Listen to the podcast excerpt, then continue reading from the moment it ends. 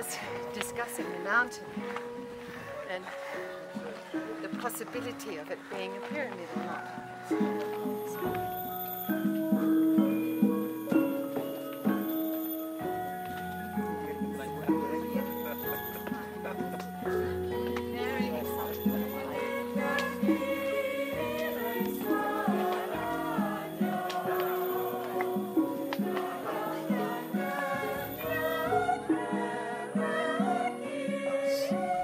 We're now in central Java um, in a pretty rugged terrain, and it's taken us five hours to get here to visit this site. The name of the site is uh, Gunung Padang, and it is interesting because obviously humans have done something here. They've constructed some sort of site here. We don't know yet what the purpose of this site is. We're interested to find out, and hopefully, the Indonesians will continue to excavate and um, come get to the bottom of it.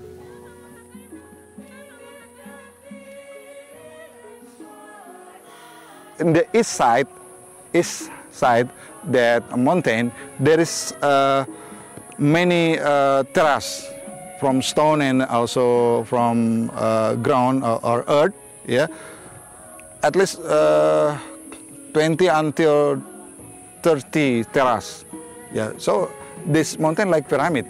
So not not natural mountain, but uh, this is the mountain bu- built by human, uh, man man-made. This is uh, something like pyramid, maybe similar with uh, Machu Picchu in Peru. Yeah.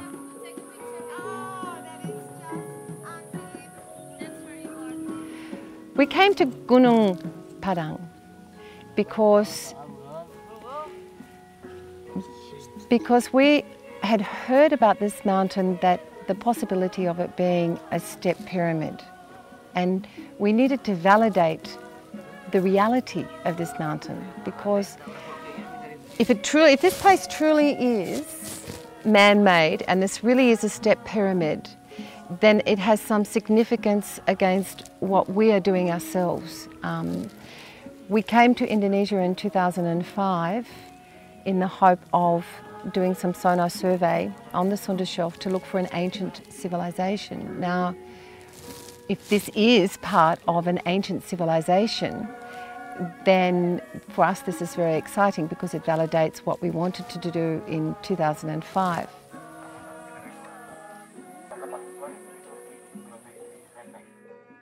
I believe uh, the scientific uh, evidence.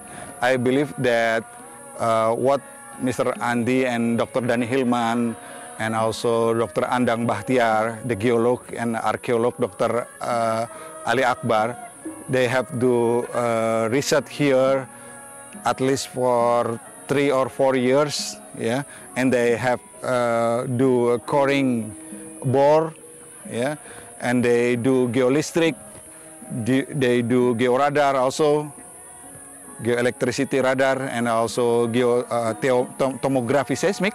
Yeah, and they found that uh, beyond or inside this uh, building or that mountain, like pyramidal mountain, there is some uh, ancient technology. in the top of the mountain, uh, at the peak of the Gunung Padang, there is something like a man-made. And we try to discover it and we try to research it. And we found that is really, really man-made. About the stone of that uh, building, I said it. It is not a mountain because it is uh, some kind of a man-made. I said it. There is uh, a human that can make something like this. It is very, very needs uh, advanced technology.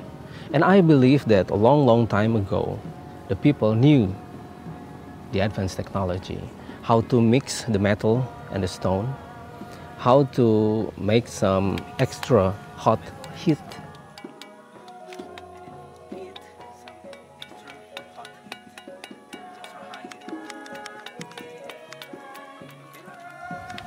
We had a sample and we try to uh, analyze And when we analyze, we found that 23,000 years old before Christ.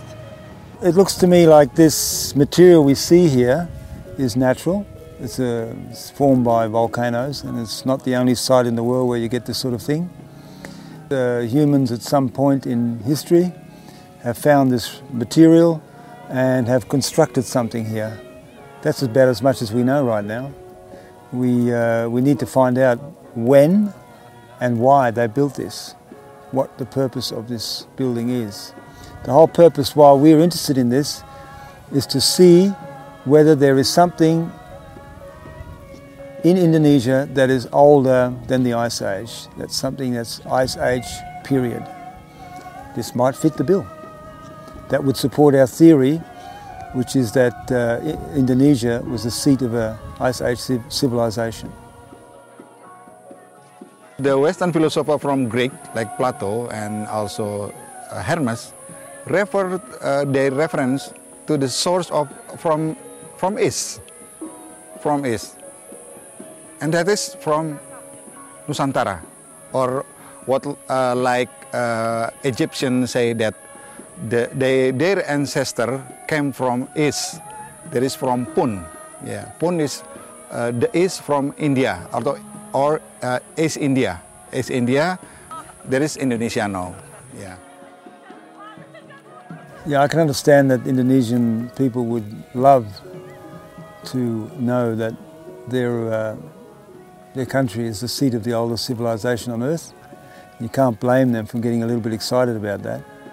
Uh, this, this idea was introduced here by myself and uh, a few others and has rather grown beyond all expectations. And, um, but I do caution not to get too hyped up about it.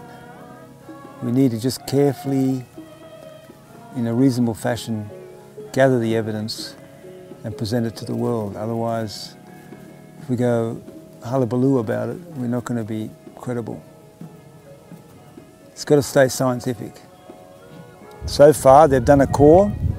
They drilled through the, the top of this, and they've taken samples from 10 metres and 30 metres, and they've come up with some carbon dates, which are very interesting but I wonder whether we can take these as face value. I think we need to cross-reference with other things as well. Uh, what we do, uh, our research and also Mr. Dicky research and also Mr. Andi Arief and Danny Hilman research in the presidential staff and also Mr. Hans and Rose Berkovan has do with the maritime research uh, this is like uh, we work together to to to collect our puzzle yeah the puzzle of our ancient civilization the puzzle of the remnant of ancient civilization and we collect together I still think that um, the, the best evidence is under the sea because uh, during the Ice Age the um, Sea levels were 127 metres below their present level and uh, the entire Java Sea and the South China Sea was dry land. And if there was a civilization here, and I believe it was, it was just too prime a piece of real estate for that period. If there is a settlement or a series of settlements, it's probably at the bottom of the Java Sea. So we need to not just do land archaeology, we need to do marine archaeology as well. I've uh, stated this to the Indonesian government and I'm prepared to come in and help. Uh, hope they, um, they will uh, see the benefits and we can work together and find as quickly as possible some proof that Indonesia is indeed the seat of the first civilization on earth.